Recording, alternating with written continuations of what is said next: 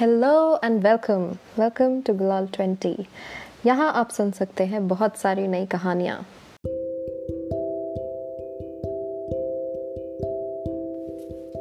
आज की हमारी कहानी शुरू होती है पहाड़ों में।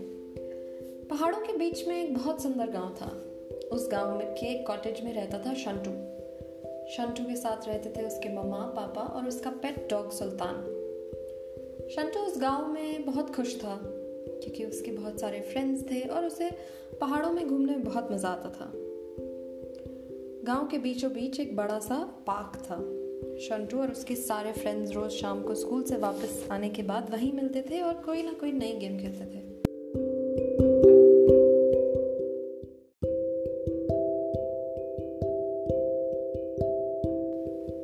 कभी पकड़न पकड़ाई कभी छुपन छुपाई कभी फुटबॉल शंटू और उसके फ्रेंड्स रोज कोई ना कोई नई गेम खेलते थे।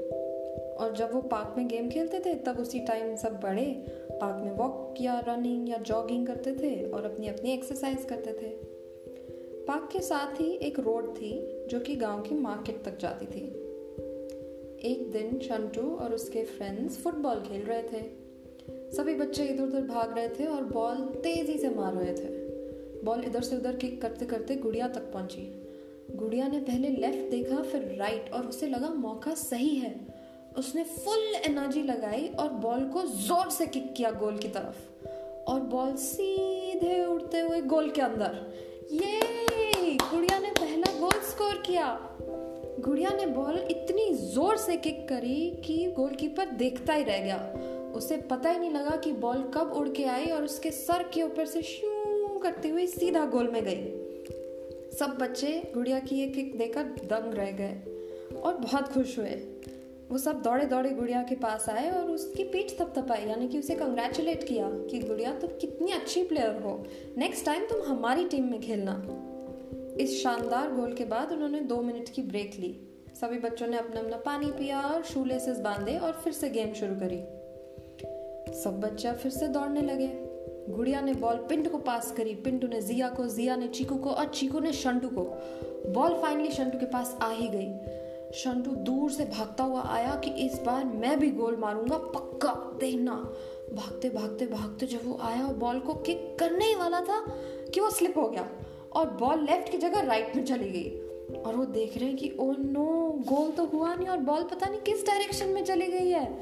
और वो ट्रिप होकर गिर गया? और दूसरी साइड से आवाज़ है आओ! ये बॉल किसने मारी है? तो ओह, नो! बॉल तो जाकर किसी को लग गई। सब बच्चे भाग भाग कर वहाँ पे गए तो देखा, आंटी जेम्स वहाँ खड़ी थी एक बड़े से डब्बे के साथ, जो कि फ्लोर पे गिर गया था। बच्चों ने कहा, sorry sorry, we so sorry, aunty James. हमने देखा नहीं और बॉल गलती से उस डायरेक्शन में लग गई। आंटी जेम्स बहुत गुस्सा हुई। उन्होंने कहा, वो तो ठीक है, पर क्या तुम ध्यान से नहीं खेल सकते हो? देख नहीं रहे हो, मेरा सारा सामान गिर गया, मैं बर्थडे केक लेके जा रही थी, वो गिर गया। अब मैं कहाँ से लाऊँगी birthday cake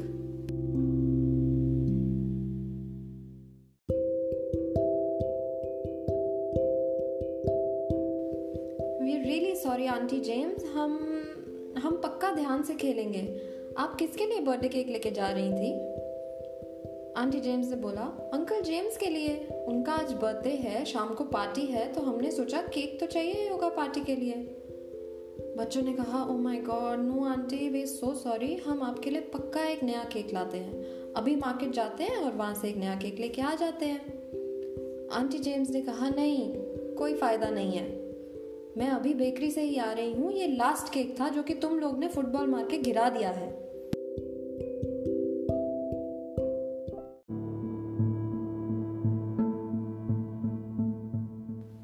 कोई बात नहीं, अब तुम जाओ। अब केक गिर गया है तो क्या ही कर सकते हैं? अंकल जेम्स का बर्थडे इस साल बिना केक के ही सेलिब्रेट करना पड़ेगा। तुम लोगों ने केक जो गिरा दिया है। अब जाओ और खेलो। पर ध्यान से खेलना, किसी और को ऐसे फुटबॉल मत मारो।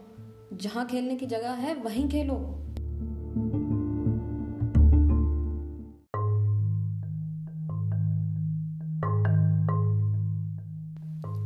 कहकर आंटी जेम्स बहुत ही गुस्से से अपने घर वापस चली गई।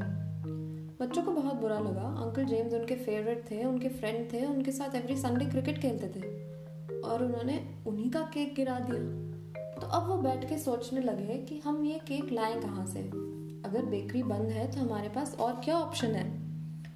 तो वो एक जगह बैठ गए और सोचने लगे, क्या करें क्या करें क्या करें? तभी चीकू बोला आइडिया मेरे पास एक आइडिया है। क्यों ना हम ऐसा करें? हम साथ वाले गाँव की बेकरी से केक ले आते हैं। मैं एक बार अपने भाई के साथ वहाँ गया था। बहुत अच्छी बेकरी है। उधर भी बहुत बढ़िया केक मिलते हैं। हम वहाँ से ले आते हैं। Great idea Chiku. ये हमें पहले क्यों नहीं आया? ठीक है, चलो यही करते हैं। पर हम अकेले नहीं जा सकते। बड़ों को साथ लेके जाते हैं। ओके तो ये कहकर बच्चे अपने पेरेंट्स के पास गए। पहले तो उन्होंने सारी कहानी पेरेंट्स को बताई कि उन्हें केक चाहिए क्यों।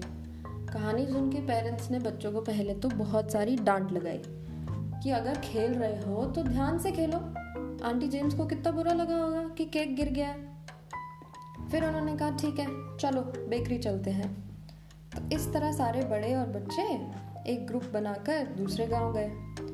जब तक वो बेकरी तक पहुँचे तो उन्होंने देखा कि बाहर एक बोर्ड लगा है क्लोज्ड वो बोर्ड देखकर बच्चे इतने निराश और इतने डिसअपॉइंट हो गए कि बेकरी तो क्लोज्ड है, अब कहाँ से केक लाएँगे? और तो कोई बेकरी हमें पता ही नहीं है। अब क्या करेंगे?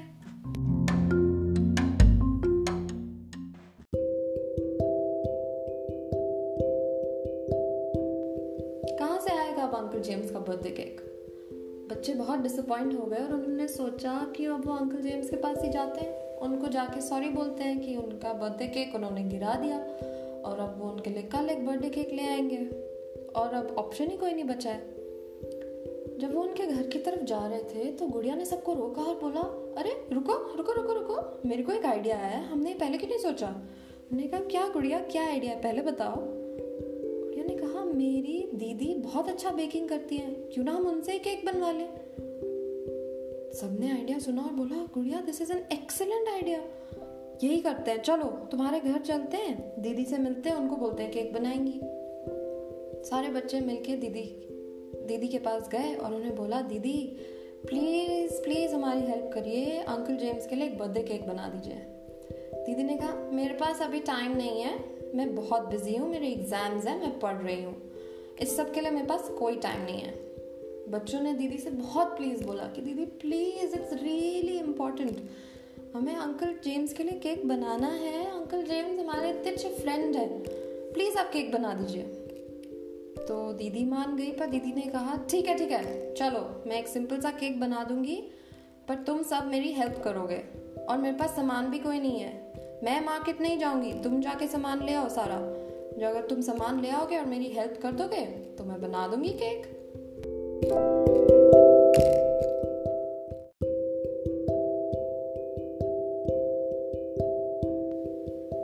ये कहकर दीदी ने उनको एक लंबी सी लिस्ट पकड़ा दी। केक के इंग्रेडिएंट्स में था आटा बटर मिल्क चॉकलेट चीनी, कई कुछ। अब बच्चों को समझ में ना आए कि ये सब चीज़ें हम लाएँगे कहाँ से? हमारे पास तो कोई पैसे है ही नहीं। तो उन्होंने कहा, चलो अपने अपने घर चलते हैं। हो सकता है हमारे घर पे ये चीज़ें हों। सभी बच्चों ने जाके अपने पेरेंट्स को पूछा कि आपके पास क्या इस लिस्ट में से कुछ है? प्लीज़ हमें थोड़ा सा सामान दे दीजिए। हमें अंकल जेम्स का केक बनाना है और दीदी हमारी हेल्प कर रही हैं। इस तरह उन्होंने सारा सामान इकट्ठा किया। शंटू के घर से चॉकलेट, उसके नेबर के घर से दूध, चीकू के घर से बटर और जिया के घर से आटा और चीनी।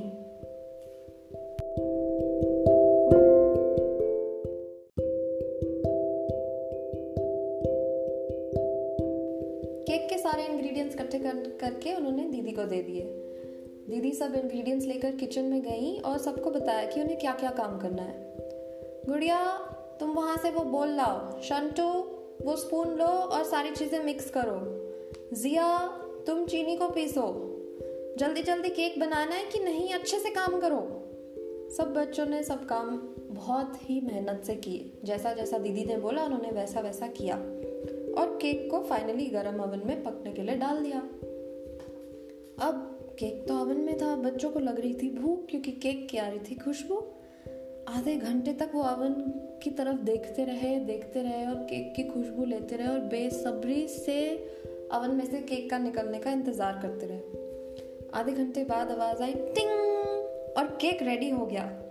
दीदी ने केक को अवन में से बहुत ही ध्यान से निकाला और जैसे उन्होंने केक निकाला, वो पूरा रूम उस केक की खुशबू से भर गया।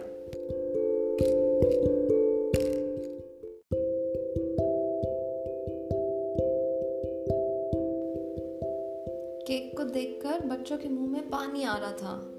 मन कर रहा था कि उस केक को अभी के अभी खा ले। वो इतना सुंदर और इतना यमी दिख रहा था। दीदी ने केक पर आइसिंग लगाई और लिखा हैप्पी बर्थडे अंकल जेम्स और शंटू और उसके फ्रेंड्स ने केक को चॉकलेट चिप से डेकोरेट कर दिया। केक फाइनली रेडी हो गया। दीदी ने उस केक को एक डब्बे यानी कि एक बॉक्स में डाला और शंटू को बॉक्स दे दिया कि, ये लो, ले जाओ अंकल जेम्स के पास केक। सभी बच्चों ने दीदी को थैंक यू बोला और कहा thank you thank you so much दीदी. You are the best baker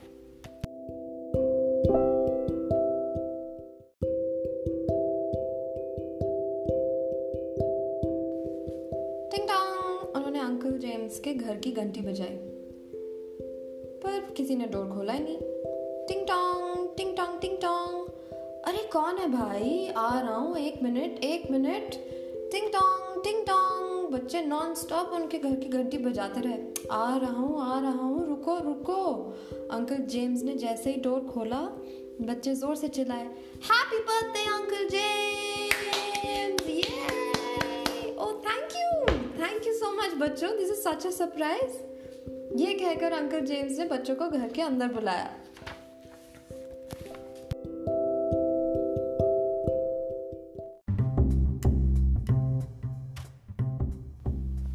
aunty James भी बहुत सरप्राइज़ थी कि ओह माय गॉड वाह बच्चों, मैं तो तुम पे इतना गुस्सा हो रही थी कि तुमने केक गिराया, तुम ये केक कहाँ से लाए? तो गुड़िया ने बताया कि, ये केक मेरी दीदी ने बनाया है, वो बहुत अच्छा बेकिंग करती है। आप खाओगे तो आपको ये केक बहुत अच्छा लगेगा, देखना। आंटी जेम्स ने कहा, ठीक है, चलो फिर केक कटिंग करते हैं। उन्होंने अंकल जेम्स के लिए कैंडल्स लगाई और फिर केक कट किया। आंटी जेम्स ने केक को इक्वल पीसेस में कट किया और सब बच्चों में बांट दिया। Cake was really very yummy everybody loved it सब बच्चे अपना अपना पीस खा रहे थे और एक लास्ट पीस बचा था। तो उन्होंने कहा अंकल जेम्स आपका बर्थडे है। लास्ट पीस है तो आप ही खा लो। आप तो बर्थडे बॉय हो. अंकल जेम्स ने कहा, ठीक है, चलो लास्ट पीस मैं खा लेता हूँ एज द बर्थडे बॉय तो अंकल जेम्स उठे और वो पीस खाने ही लगे थे तो एक आवाज़ आई, वूफ! देखा तो सुल्तान वहाँ अपनी दुम हिलाता हुआ खड़ा था। कि वूफ वूफ। वो कह रहा था अरे मुझे भी तो एक पीस दो कोई मैं भी तो दिन भर से भाग रहा हूँ। अंकल जेम्स हंसे और उन्होंने वो पीस सुल्तान को दे दिया। सुल्तान ने लपक लपक के वो के, केक का पीस खा लिया और बहुत खुश हुआ।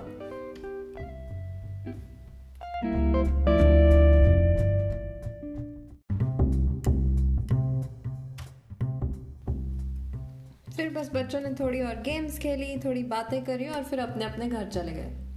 And this is how they celebrated Uncle James's birthday.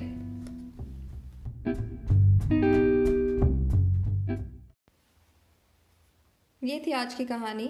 उम्मीद है आपको अच्छी लगी and you enjoy the cake as much as Sultan probably did अगर आपको ये कहानी पसंद आई तो please like share and subscribe to Gulal twenty thank you